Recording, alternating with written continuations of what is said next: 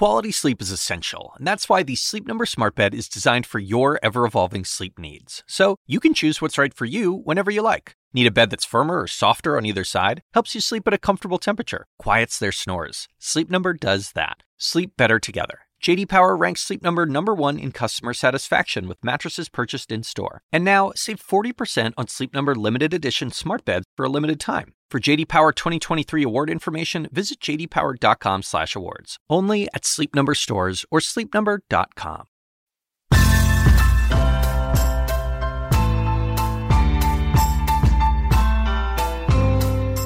Welcome to RBG Beyond Notorious. This is the podcast that takes you behind the scenes of the CNN film RBG and explores the life of Supreme Court Justice Ruth Bader Ginsburg. In this 2000s episode, we'll hear from Lilly Ledbetter, who will tell us about her landmark Supreme Court case in 2006 and RBG's role in it. The first thing when I saw that note, which someone gave me to warn me, it really sent chills throughout my body because I thought about all the dollars that I had lost through the years. And then the next thing I thought about was my retirement and my 401k and someday my Social Security. All of this has been affected by these 19 years of underpayment. Later, we'll catch up with the creator of the notorious RBG Tumblr. I thought it was a fun kind of way to celebrate her role as that dissenting and you know, sort of central liberal justice. But also the other piece of it is just her career before becoming a justice. I'm Poppy Harlow, and I'm joined throughout this journey by CNN's chief legal analyst, Jeffrey Toobin. Hi, Jeff. Hi, Poppy. That's how he sounds all the time. So if you heard our first episode, we spoke with RBG's granddaughter, Clara, and also our Supreme Court expert, Joan Biskupic, about the court in the Trump era. So now we're going to take a step back to the 2000s and bring you through the Obama years. This was a pivotal point, Jeff, for Justice Ginsburg, not just professionally, but also personally. I mean, she survives these two bouts with cancer. Her husband, Marty, who she was extraordinarily close to, dies from cancer. This was a very critical time. I mean, she has had a rough passage, particularly through her 70s. Two bouts with cancer, colon cancer, pancreatic cancer, which I don't think anybody has to be told how serious that is. Yeah. And you know, the death of Marty in 2010. And, you know, one of the things, as someone who's reported on Ginsburg a lot, I mean, the one thing you heard from the very beginning was this was one of the great marriages in the history of the world. Mm-hmm. That, you know, not only did they love each other the way many spouses do, but Marty's support for her career at a time when men were not famous or for supporting serious professional careers was extraordinary. While he was having his own distinguished career as a tax lawyer, was a really signal event in her life. It was she's said many times and told me in my interview with her, I mean, that he was the only boy that thought I had a brain. And he really embraced her intelligence. He would brag to his colleagues in law school. My wife's on law review, and that is no small feat at Harvard Law or any law school. This was, Jeffrey, a marriage of true equals. Well, and also, you know, we've talked about this sort of cinematic aspect of Ruth's life, that this, you know, the dramas that she's had. They meet in Cornell. Yeah. They spend a couple of years in Oklahoma when he's in the service. Then together they go to Harvard Law School. At Harvard Law School, Marty gets testicular cancer, where, you know, which is, of course, incredibly serious. And in those days, any kind of cancer could have been fatal. Ruth at that point has a baby, Jane Ginsburg, her daughter, now a distinguished law professor. So Ruth Ginsburg is dealing with a desperately sick husband, a new baby, and being a student at Harvard Law School for herself, but also collecting notes so that Marty could keep up. Right. I mean, think of, you know. And that's when she got used to sleeping 2 hours a night. I mean, truly, she took care of everyone else before herself. But for a man she loved so much, she called her constant uplifter. Right. And one of the things, I had the privilege of knowing Marty as well, is that their personalities could not have been more different. I'll tell you Marty's story. When I wrote The Nine, after The Nine, I ran into him at an occasion at his law firm, and he comes up to me and he doesn't say hello. He says, "How many push-ups can you do?" I said, "I can do several push-ups." I said, "Well, why do you ask?" He says, "Well, you said my wife was frail and she can do 25 push-ups." Wow. And he said it in a good-natured way, and he was sort of, ribbing me. But it was just indicative of how protective and supportive she was. But he was also funny. Yeah. He was outgoing. He was, he was a famous great chef. Oh, yes. Which Ruth Bader Ginsburg is not. She is banned from the kitchen by everyone involved. She's a horrible chef. She doesn't cook. But he was a gourmet chef. Yeah. And when he died, Samuel Alito's wife organized a book of his recipes that is sold at the Supreme Court bookshop, right. Which is really incredible. And his recipes for making a baguette has over 50 steps. It is the most complicated recipe I have ever seen in my life, but it's indicative of how, he took that part of his life so seriously. She has said only when fathers are equal parents to their children will women truly be free. I could not agree with that more, in that I am living it. Right. The only reason I can go to work at 4 a.m. is because my husband is there with our kids. And by the way, my baby's not sleeping through the night, so who's up, right?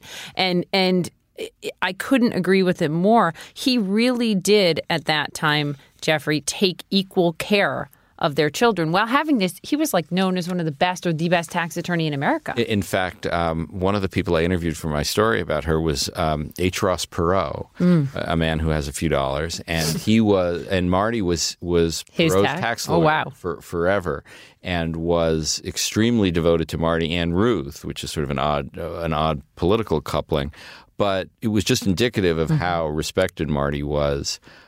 For his own achievements. I was struck by the, she talks now publicly about this letter that he wrote to her when he's in the hospital dying. And if I can just brag, that letter first appeared in public in my New Yorker story. It did. That's where I got it from. I was just, I'm pleased about that. I'm pleased about it, too. And no, you're right, Jeffrey, because it gives you this lens into their relationship, and part of it reads... Well, you should say where it was found. Tell us. Well, in the drawer, right? In the drawer. He's in the hospital, in the final stages of cancer. And Ruth opens the drawer of the hospital room and finds this letter. And it reads, in significant part, it's to Ruth. "My dearest Ruth, you are the only person I have loved in my life. Parentheses, aside from children, parents, etc.," which is like a great tax lawyer. "You are the only person I have loved in my life, aside from children, parents, etc., and I have admired and loved you almost since the day we first met. What a treat it has been to watch you progress to the very top of the legal world." And, that was not just that letter. It was the way he lived his life. It was. So... when she is on the Supreme Court in the 2000s, before Marty passes, that period from 2006 to 2009, after Justice Sandra Day O'Connor, whom that famous book Sisters in Law was written about the two of them and how important they were to one another. After she steps down from the court and before 2009, when Justice Sotomayor is confirmed, this is a difficult point for her, and she talks about it being very lonely. Ruth Ginsburg is not, a shrieking violet. She's not she's not, someone who needs a lot of coddling, but she is also someone who recognizes that sisterhood is powerful. Yeah. And the fact that she was the only woman on the Supreme Court for those 3 years, and by the way, she didn't know that it would end in 2009. From 2006 on, she might have thought, I'm going to spend the next decade or however long I'm on this court as the only woman. So it was, it was dark politically because it was the Bush years and she was not, in line politically. And The president had filled Chief Justice's job with John Roberts replacing William Rehnquist. Samuel Alito, very conservative justice, replaced the far more moderate Sandra Day O'Connor. So she was in a kind of political exile as well as being by herself as the only woman. And it was not a happy time professionally. Listen to what she told me when I asked her this question. Help me finish this sentence, okay? There will be enough female justices on the Supreme Court when there are... You know what the answer is. When there are 9, of course. So joining us now for a look at the RBG of the 2000s, a woman who was very touched by her work on the court, Lilly Ledbetter. Thank you for being with us. Thank you. So many of us know your name because of the, the law that was signed into law by President Obama, the Lilly Ledbetter Fair Pay Act. But before that became the law of the land, you were the subject of quite a fight in the Supreme Court.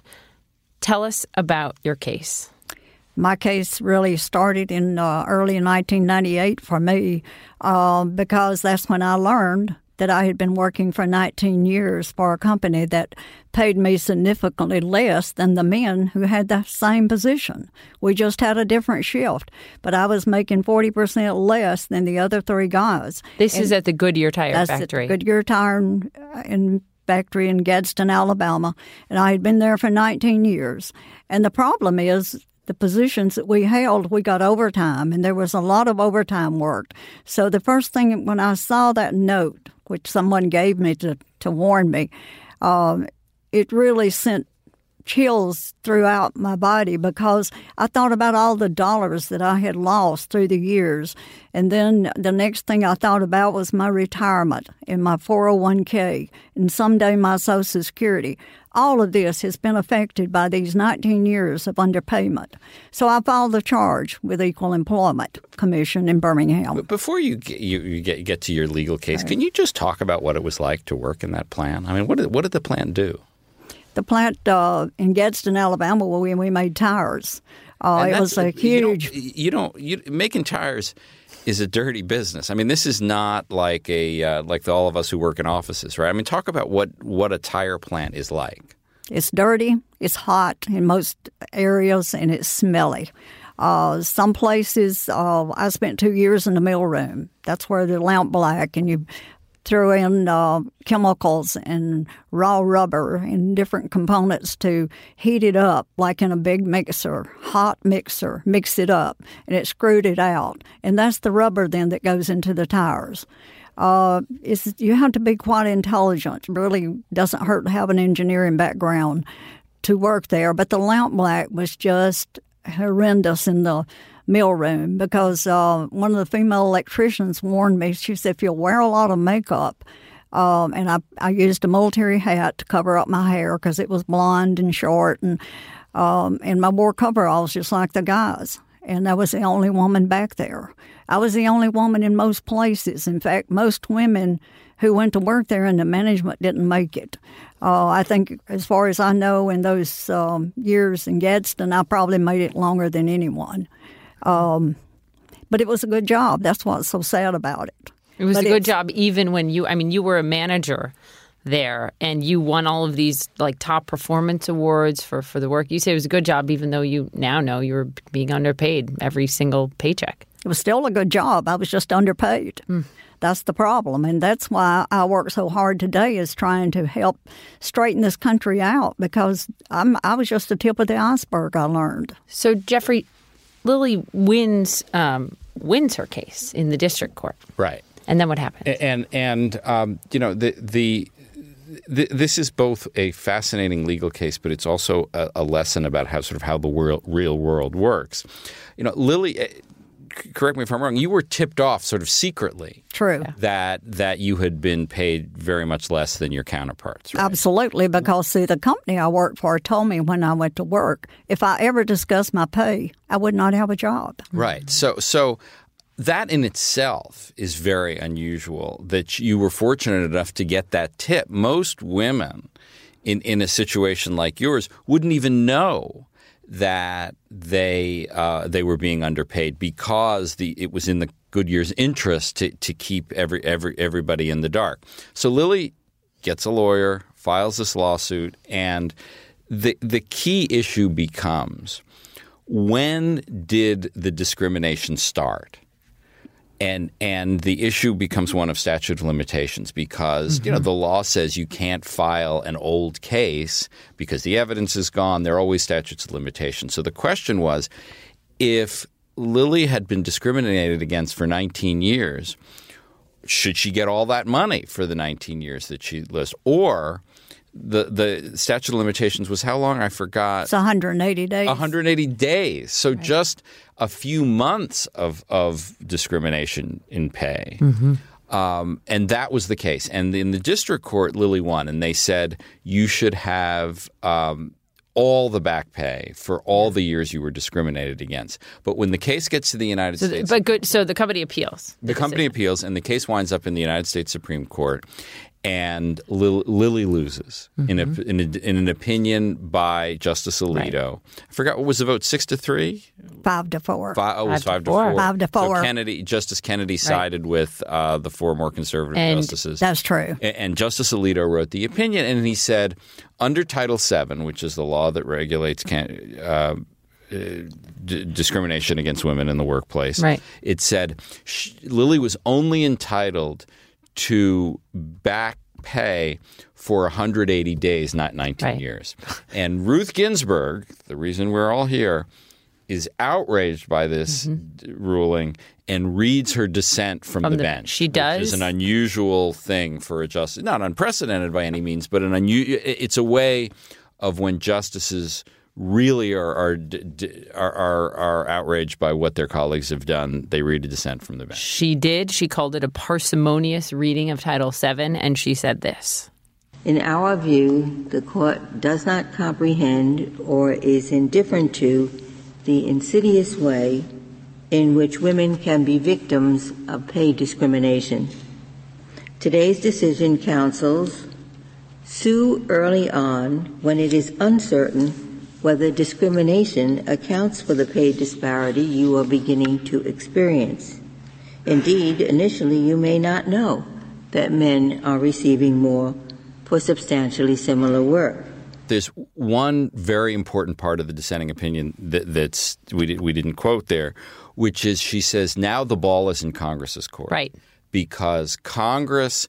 This wasn't a constitutional decision. This was just an interpretation of a federal law. And she says, Congress can fix this. Mm-hmm.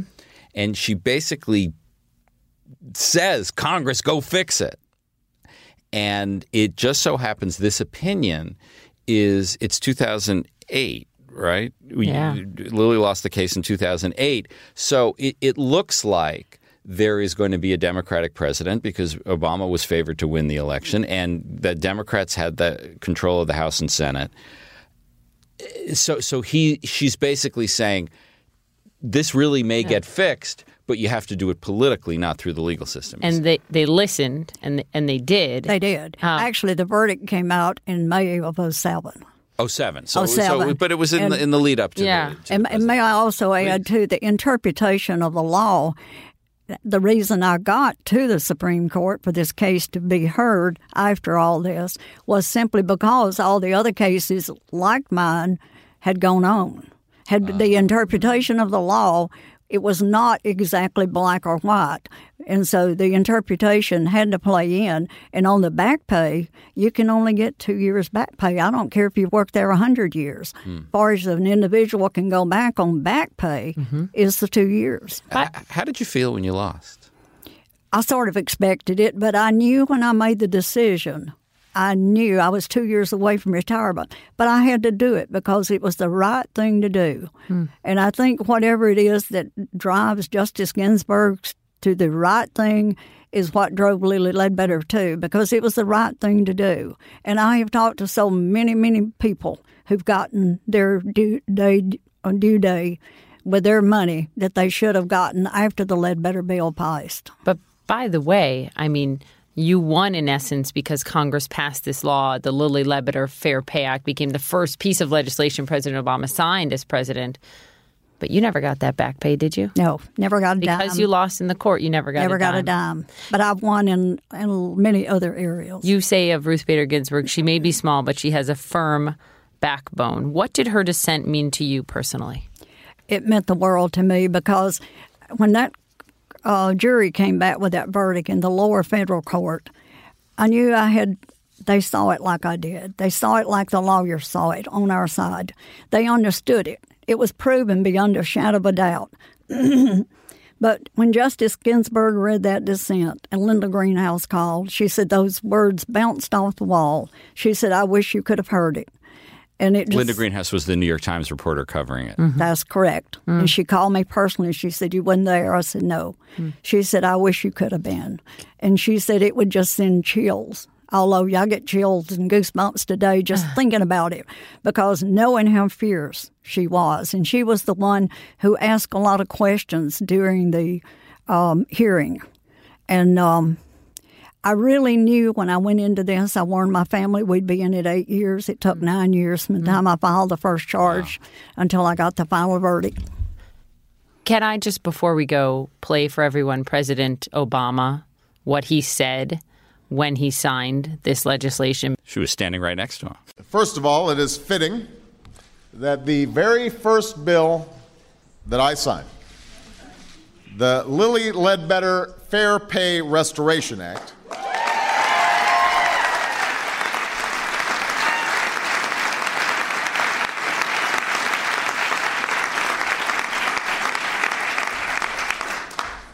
that it is upholding one of this nation's founding principles, that we are all created equal and each deserve a chance to pursue our own version of happiness.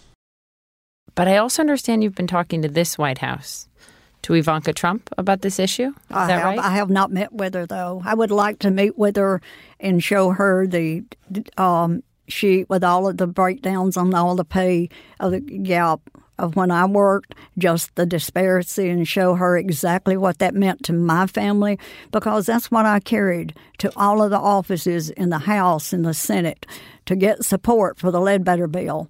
And another thing that I really want to come out to is one thing that I'm so proud of, that bill was sponsored and co-sponsored by Republicans and Democrats. It doesn't belong to either party. This is a national epidemic, and it needs to be corrected. Lilly Ledbetter, thank you for fighting the fight for all of us.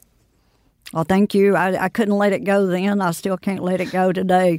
And I just think the world of Justice Ginsburg. I got to meet her in November of 2010, and that was the last thing on my check off on my bucket list. Oh, you're not going anywhere anytime soon. Thank you, Lilly. Stick around. We'll speak to the creator of the Notorious RBG Tumblr next. This podcast is supported by Sleep Number.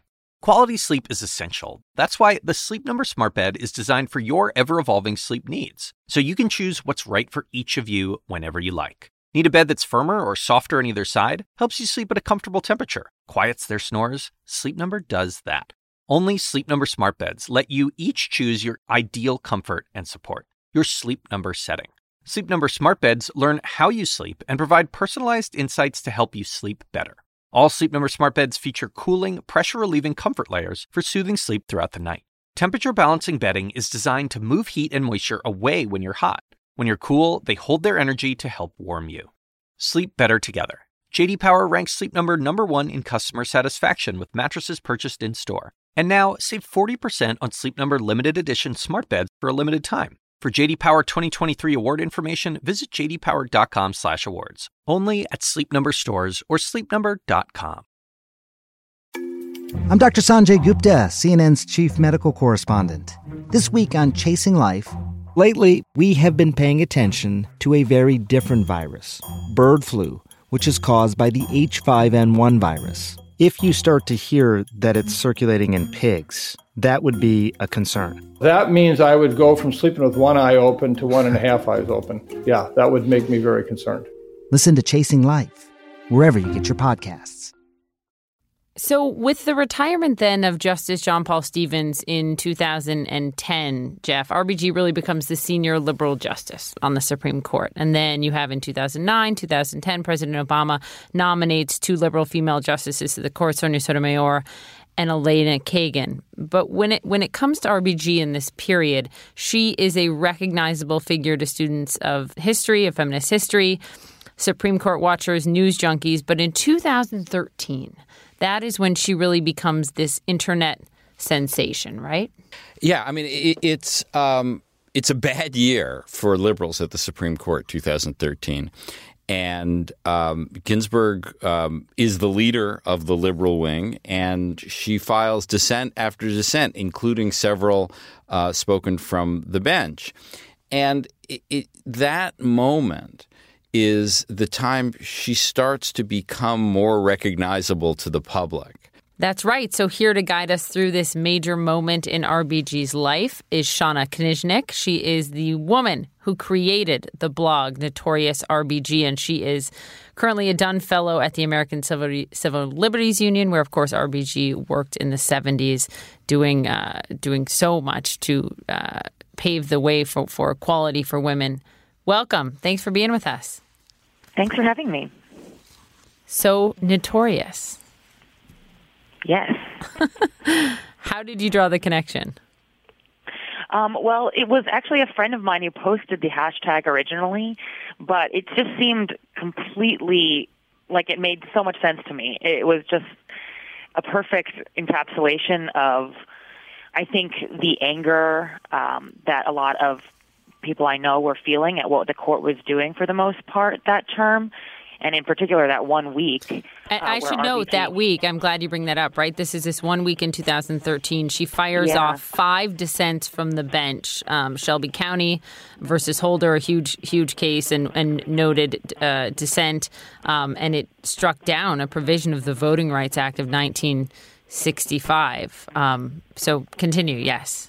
That's right. So that same week, she dissented in a number of other cases as well, dealing with employment discrimination, affirmative action as well. So, and in particular, as you mentioned, the Shelby County v. Holder case was kind of the, biggest piece of news in terms of the court striking down this central piece of legislation from the civil rights era. Let's listen to part of her dissent, actually, which she read in that decision. The great man who led the march from Selma to Montgomery and there called for the passage of the Voting Rights Act foresaw progress, even in Alabama. The arc of the moral universe is long, he said, but it bends toward justice if there is a steadfast commitment to see the task through to completion. That commitment has been disturbed by today's decision. Absolutely. I mean, I think that really encapsulates the historical importance of what the court was doing. The majority opinion written by Justice Roberts really wanted to put the civil rights era in on the sort of bookshelf of history, that this is so long ago, times have changed so much.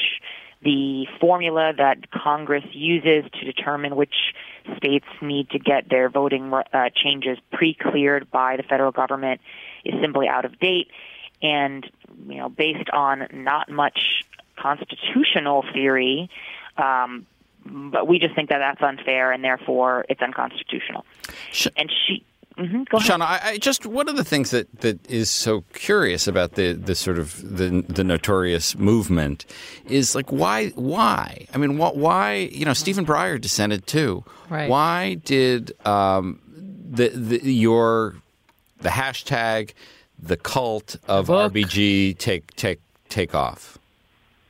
Right. Well, I think it's a number of things. I think part of it is the fact that she's just such an unlikely pop cultural icon in a lot of ways. She is pretty old. She's 80. You can say it. Right. She's 85. She's pretty old. Yes, that's true. Right. I mean, older women in our society are generally not celebrated, particularly not as cool, hip, cultural figures. And, she speaks with a quiet tone. She's very deliberate with her words. But I thought that sort of juxtaposition, that contrast, is what obviously makes it humorous to compare her to this larger-than-life rapper.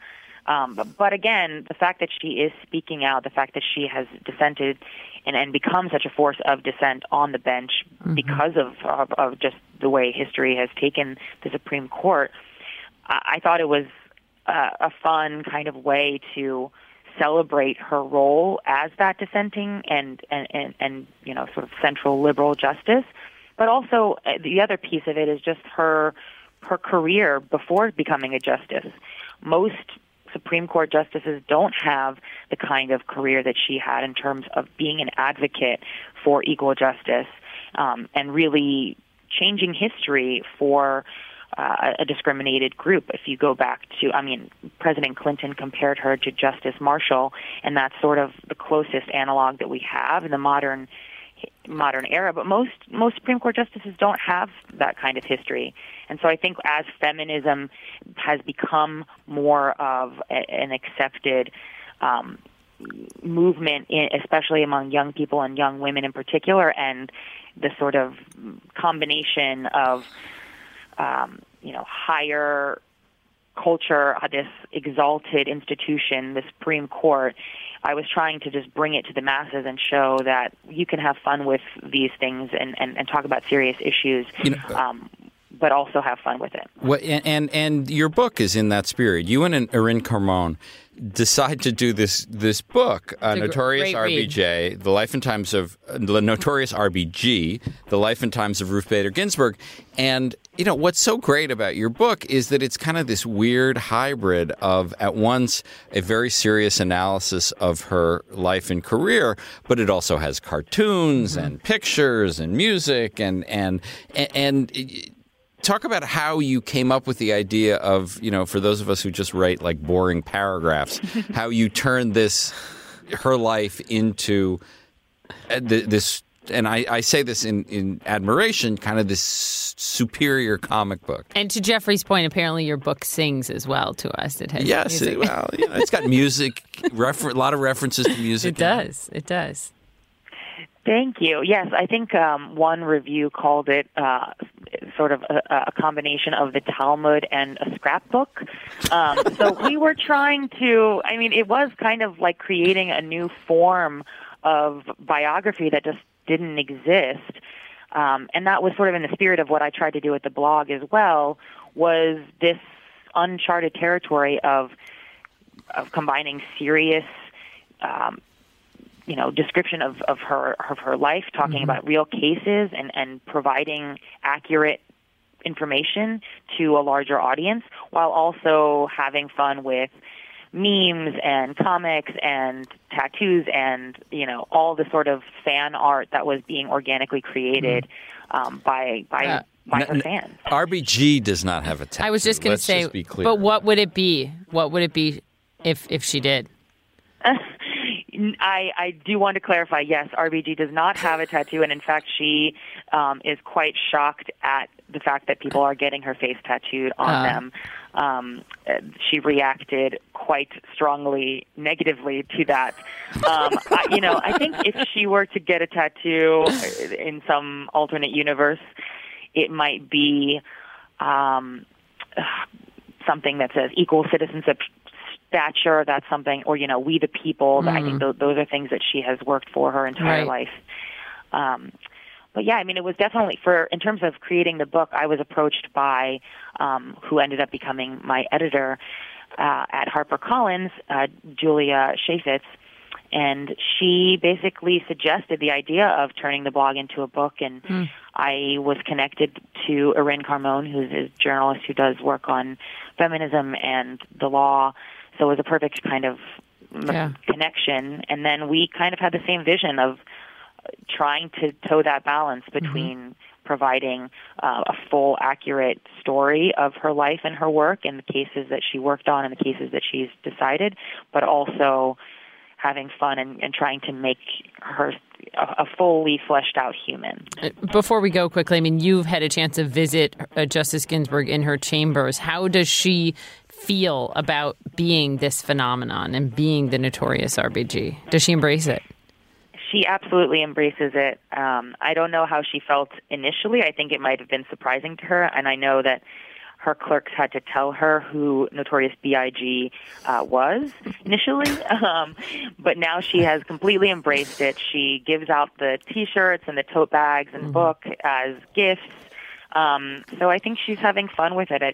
She likes to say that she's amazed that at 85 everyone wants to take her picture. So I think, again, because she's sort of the least likely person to seek out that limelight, it's kind of fun for her. I mean, people gave me onesies for my babies with RBG, with the Notorious RBG with the crown on them. Who better?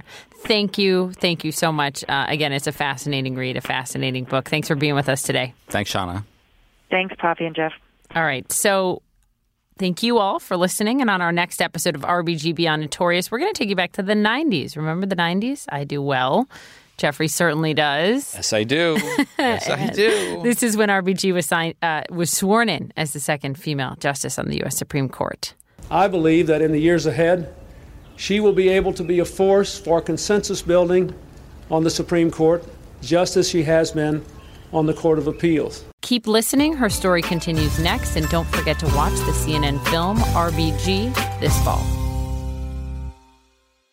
Quality sleep is essential, and that's why the Sleep Number Smart Bed is designed for your ever-evolving sleep needs. So you can choose what's right for you whenever you like. Need a bed that's firmer or softer on either side? Helps you sleep at a comfortable temperature. Quiets their snores. Sleep Number does that. Sleep better together. J.D. Power ranks Sleep Number number one in customer satisfaction with mattresses purchased in-store. And now, save 40% on Sleep Number limited edition smart beds for a limited time. For J.D. Power 2023 award information, visit jdpower.com/awards. Only at Sleep Number stores or sleepnumber.com.